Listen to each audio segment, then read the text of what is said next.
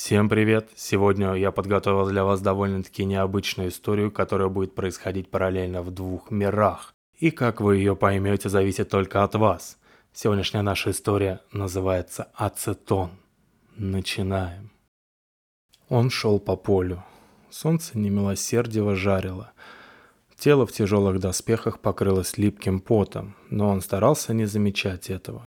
Он сжимал во вспотевшей руке меч и мужественно продвигался вперед. Ему нельзя расслабляться, иначе он хорошо знал себя, решимость его растает. Как весенний снег, он свалится прямо в пряно пахнущую траву и останется лежать. Может день, может неделю, а может вечность. Но он тряхнул головой и отогнал глупую назойливую мысль. Но почему так жарко? И когда закончится это бесконечное поле? Жаль, что он не из железа и потому страдает. И почему именно сегодня ему так важно идти? Ах да, он встретил старика. Проклятый старик тряс жиденькой бороденькой и грозил пальцем. Старик выглядел недовольным. Он хотел ударить его по плоскому морщинистому лицу, но старик исчез. Это был знак. Знак, что он должен исполнить то, что должен. В последнее время он немного расслабился. Так, совсем чуть-чуть, но о нем не забыли. Более того, ему дали понять, что он не прав. Он хотел отдохнуть и много пил и ел, не заботясь ни о чем. Бесконечные пирушки и женщины вскружили голову. Он менял их каждый вечер, запивая наслаждение огромным количеством вина. Но у него закончились деньги, и в этом деле была поставлена большая жирная точка. Он снова надел доспехи, успевшие покрыться слоем пыли, и вышел на охоту. Он еще помнил, что должен уничтожить огнедышащую тварь, живущую в пещере у подножия гор. Сколько таких тварей он уничтожил? Много. Очень много. Просто огромное количество. Но их не становилось меньше. Каждый раз он узнавал о новой твари и плелся туда, чтобы сразиться с ней. Он не задавался вопросом, зачем он их убивал. Он знал, так нужно. Это его работа, и он должен ее делать. За это он получает плату. Он может есть и пить, и иметь самых красивых женщин. Иногда он задумывался, почему он не мог быть просто лесорубом или углежором на худой конец. Но отметал эту мысль, здраво поразмыслив. Тогда бы он работал от зари до зари и приходил домой, едва волоча ноги.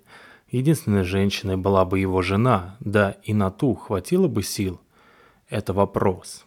Сопливые дети без конца бы конючили, и чтобы прокормить эту ораву, он бы вкалывал как проклятый. Судьба щедро одарила его, и грех жаловаться. Пусть его профессия рискованная, но сколько радости она приносит. Он приходит победителем, он купается в лучах славы. Нет, определенно он всем доволен. Вся его злость – это так, минутная слабость, глупое ребячество. Сегодня, в крайнем случае завтра – он убьет тварь, принесет ее голову местному вождю и получит кучу денег.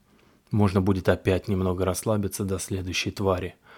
Он чувствовал себя несколько усталым, гоняясь за тварью уже неделю, но она ускользала. Теперь он выследил ее, и она не уйдет. Он точно знал, в какой из пещер она скрывается, и будет ждать, пока она не выползет. Начинало темнеть, жара спала, и он немного взбодрился, даже засвистел незатейливую мелодию. К пещере он подобрался в полной темноте. Он сразу определил, что тварь там. Он почувствовал ее зловонный запах. Но им овладел азарт охотника. Он втянул ноздрями воздух с каким-то наслаждением. Отлично. Она в ловушке. Ночью она не выйдет, это ясно. А утром ей конец. Он забрался в кусты с подветренной стороны, чтобы тварь не могла его учуять раньше времени, и приготовился ждать. Он знал, что она выходит с первыми лучами солнца и отправляется портить посевы, резать скот и так далее.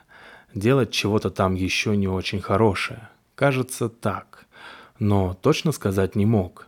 Он убивал тварей, получал плату и уходил. Зачем перегружать себя всякой ерундой? Не ему решать. Нужно убивать, и он убивает, а дальше не его дело. Он вспомнил последнюю подружку, и у него приятно засосало под ложечкой. Милая пташка, Пожалуй, он купит колечко. Она заслужила. Такая сладкая, просто хочется съесть. Он начал раскручивать эту мысль, смакуя подробности встреч, и постепенно забылся сном. Когда он открыл глаза, рассвет уже забрежил. Неужели проспал, и тварь сбежала? Он тихо застонал. Нет, ему не вынести очередной гонки за ней. Он осторожно выглянул из куста, понюхал воздух, удовлетворенно улыбнулся. Тварь здесь, нежится в постельке. Он взял в руку меч и крепко сжал его. Теперь она у него в руках. В его деле главное – внезапность и натиск. Всего-то раз и нужно удачно взмахнуть остро отточенным мечом и голова с плеч. В пещере началось шевеление. Он напрягся. Сотни раз он проделывал это, но каждый раз ощущал трепет. Он подкрался поближе, чтобы одним прыжком преодолеть расстояние до твари. Иначе, если она заметит его первой, то все может закончиться не столь радостно. Тварь умела плеваться огнем. Он затаил дыхание и занес меч для удара. Послышалось громкое сопение, и наружу вырвался горячий воздух. Она. Он задрожал от невероятного напряжения. Наконец тварь высунула голову и зевнула. В этот момент он прыгнул прямо на нее и опустил на шею остро отточенный меч. Голова твари покатилась, а из шеи пульсирующим потоком начала выливаться кровь. Знакомая картина.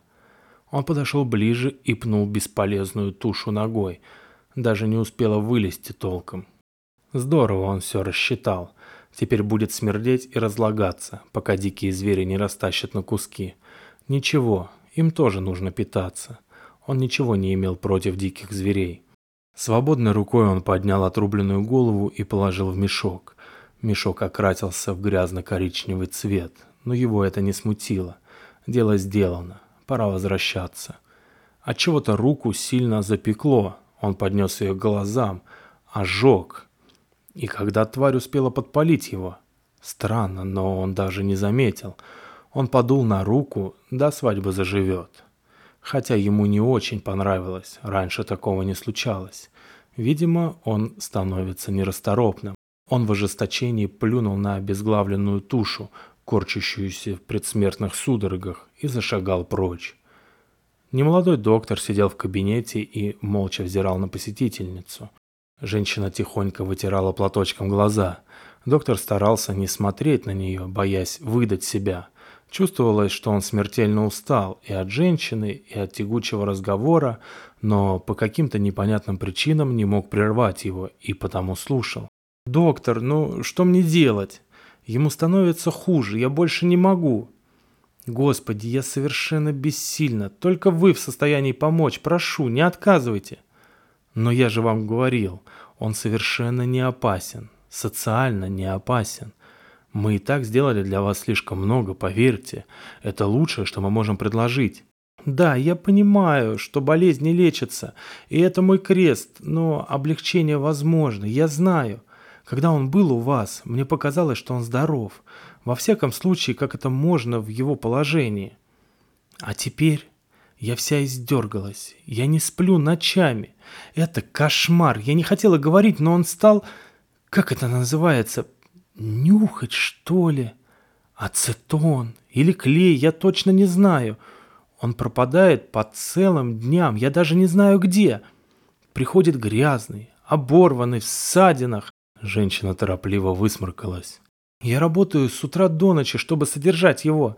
Лекарства, больница, сами знаете, а он... Не могу же я посадить его на цепь. Ну, не расстраивайтесь. Зачем же на цепь? Это мало что даст. А насчет ацетона это не ко мне, а к наркологу нужно.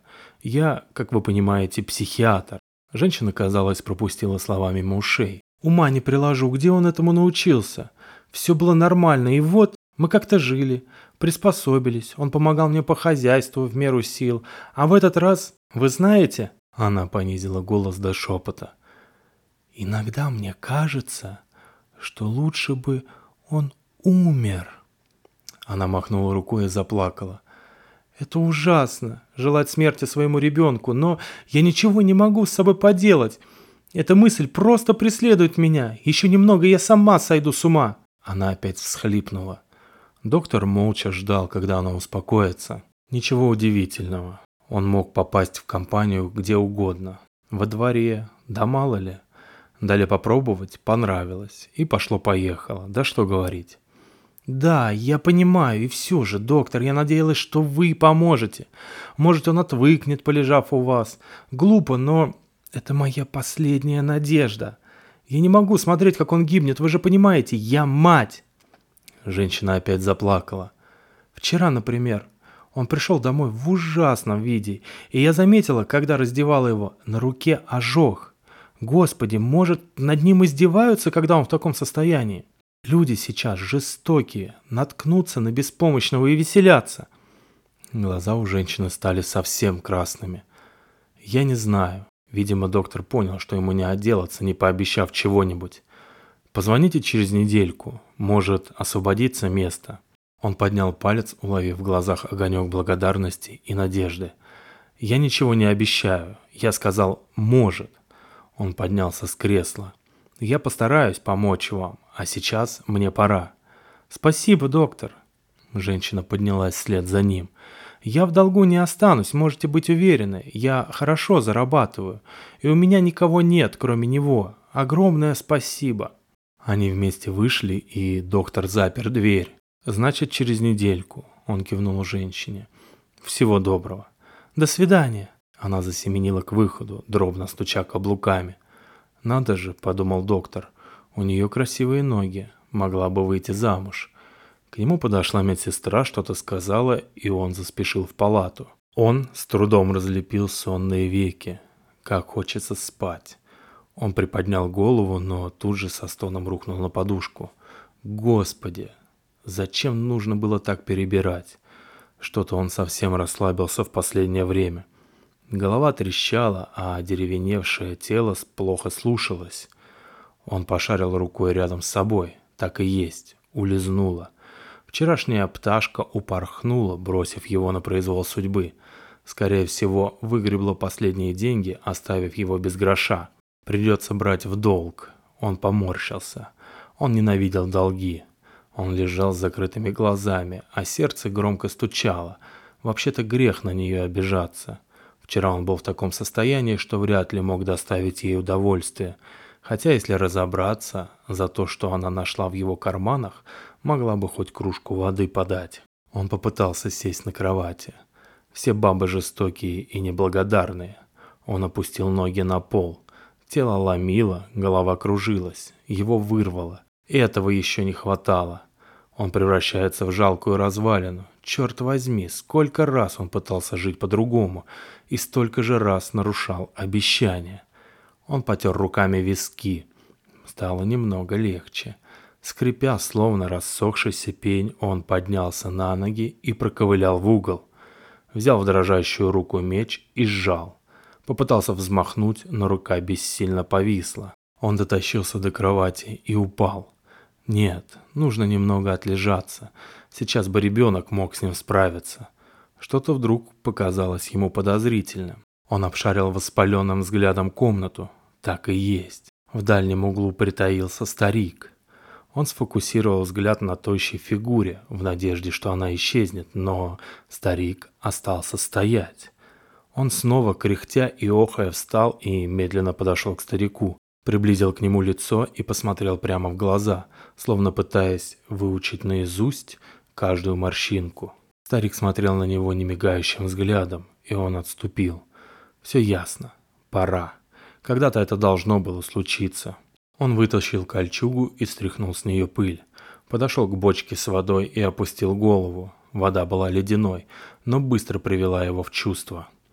Он стал ощущать себя значительно бодрее. Доел остатки вчерашнего ужина, допил вино из бутылки, надел кольчугу, взял меч и отправился в путь. На прощание он оглянулся на старика и хотел подмигнуть, но того на месте уже не было.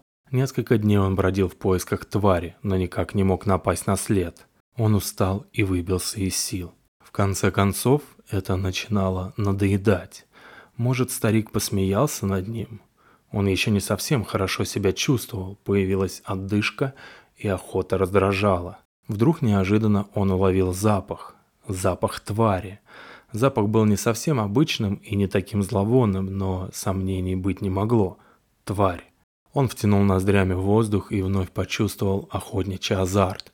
Запах был сильным, значит, тварь прошла недавно.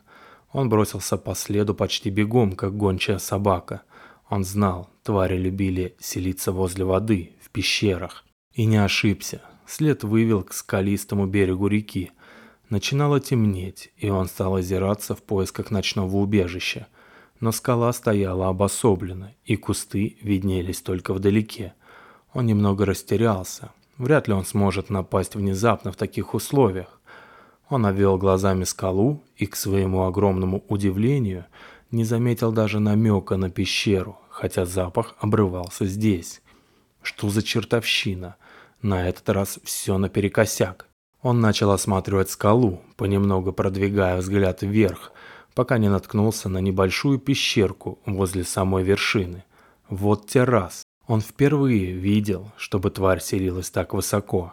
Темнота понемногу сгущалась, и он решил забраться на скалу. Он переждет ночь на небольшом плато наверху. Утром тварь вылезет, и он отсечет ей голову прямо сверху. Мысль развеселила его. От подножия наверх вела тропинка, и он начал подъем. Достичь цели ему удалось в полной темноте. Он устал и запыхался. Плата оказалась совсем маленьким. Он едва уместился. Запах достиг апогея, и он понял, что тварь здесь. Он осторожно подполз к краю и посмотрел вниз. В сторону реки скала круто обрывалась, и у него закружилась голова от высоты. Удар должен быть очень точным, иначе дело может закончиться плохо. Он начал обдумывать, с какой стороны лучше напасть, но поток внезапно вырвавшегося из пещеры воздуха ошеломил его. Это была тварь. Она не стала дожидаться утра и вышла. Он беспомощно хлопал глазами. Тварь была небольшой, с огромными крыльями и жутко подвижной. Она сразу заметила его и стала кружить прямо над головой, издавая визгливые звуки – он схватил меч и начал размахивать, но удары не достигали цели. Тварь ускользала, причем без особых усилий. Он махал мечом направо и налево. Воздух свистел. Но тварь мало обращала на это внимание. Она визжала все громче и от крика закладывала уши. К тому же он плохо видел в темноте, и черная тварь на черном фоне стала практически невидимкой. Он совсем выбился из сил но тварь кружила возле и громко хлопала крыльями. У него вскипел мозг. Как она смеет? Да она издевается над ним. Он убил сотню, если не тысячу таких, как она.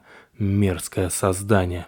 Пот лился градом, и он совсем перестал соображать. Одно желание давлело над ним – убить любой ценой. Тварь завизжала где-то сбоку, и он бросился туда, выставив вперед меч – он не сразу понял, что падает. Виск твари удалялся, и он ощутил свободный полет. Он падал. Тварь в ночном небе хлопала крыльями, а он летел в бездну. Все-таки тварь обхитрила его, удивился он, не желая принимать действительность. Жаль закончить вот так, глупо и бездарно. Он ударился о скалу и успел ощутить боль. Потом его опять бросило на камень, потом еще и еще, и удара о землю он уже не почувствовал. И в последний миг существования затухающее сознание уловило где-то высоко над собой торжествующий визг огнедышащей твари, его последней твари. Доктор вспомнил о нем в самом конце дня. «Странно, почему она не позвонила?» – подумал он, закрывая кабинет. И вот ведь ирония судьбы, место действительно освободилось. Он усмехнулся про себя, она настаивала, когда он ничем не мог ей помочь, а теперь, когда появилась возможность, она исчезла. Хотя, какое его дело? Он выполнил свою работу, он не отказал, и то, что она не звонит, ее дело. Может, все наладилось? Зачем забивать себе голову ерундой? Но, как ни странно, мысль, поселившаяся в голове, не давала покоя. Он думал о ней и завтра, и на следующий день, но звонка не было. Место пустовало, желающие не появлялись. И он решил позвонить сам. Вообще-то не в его правилах и не в правилах клиники звонить самому, но он оправдывал поступок наличием свободного места. Конечно, не сегодня, завтра пациент найдется. Но почему бы не помочь, если есть возможность? Он крикнул медсестру и попросил найти номер телефона.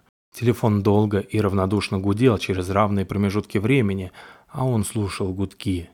Он уже решил положить трубку, собираясь позвонить позже, но неожиданно подняли трубку. «Да», — голос был глухим и бесцветным, но он узнал ее. «Здравствуйте. Извините, это из клиники по поводу вашего сына». Так как она молчала, доктор продолжил. «У нас освободилось место, и вы можете приходить». «Место?» Казалось, она не поняла вопроса. «Ну да, место», — доктор слегка растерялся. «Вы приходили дней десять назад». «Я приходила?» Возникла неловкая пауза. «Ах, да, простите. Не думайте, я пока не сошла с ума. Я помню, что приходила. Спасибо вам, доктор. Вы хороший человек». «Пожалуйста, когда вы приведете сына?» «Когда?» Интересный вопрос. Вы меня извините, но, может, я не в курсе? У вас что-то произошло, вы очень странно говорите. Возможно, но я не слегка не в себе, это правда. Не берите в голову, я одна во всем виновата. Да в чем вы виноваты? Доктор начал терять терпение. Я желала ему смерти, кажется, я вам говорила, и она пришла. Мое желание сбылось, но я тоже уничтожена. Оказывается, он значил для меня гораздо больше, чем я представляла. Зачем теперь все? Работа, еда, сон? Она глубоко вздохнула. О чем вы говорите, я не совсем понимаю. Это не трудно. Мой мальчик умер. Пару дней назад он выбрался на крышу и прыгнул вниз, и это все из-за меня. Она зарыдала. «Я чудовище!» «Умер?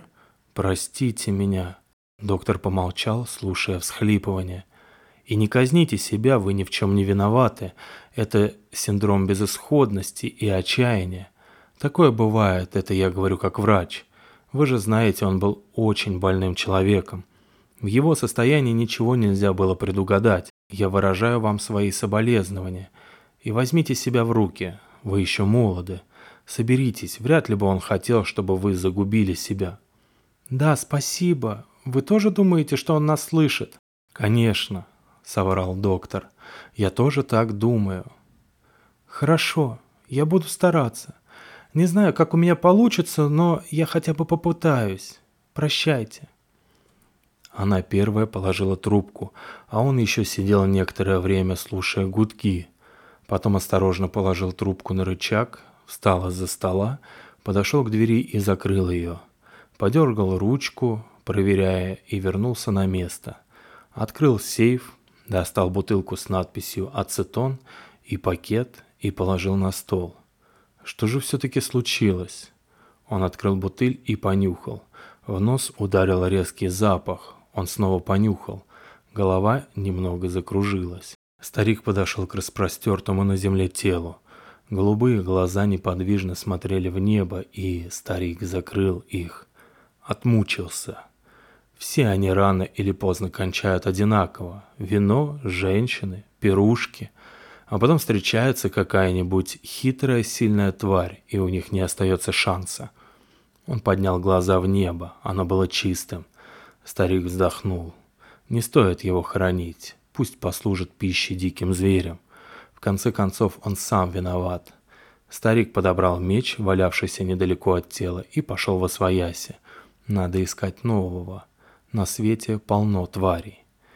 Из милицейских сводок последнее время в городе участились случаи немотивированных убийств граждан, совершенных с помощью холодного оружия. Связь между жертвами не прослеживается. Иногда жертвами преступления являются лица без определенного места жительства. Возможно, в городе орудует маньяк, одержимый жаждой убийства. Граждан призывают сохранять бдительность, особенно в темное время суток, и просят по возможности не посещать безлюдные места. Конец. Подписывайтесь на подкаст и до новых и удивительных встреч. Пока-пока.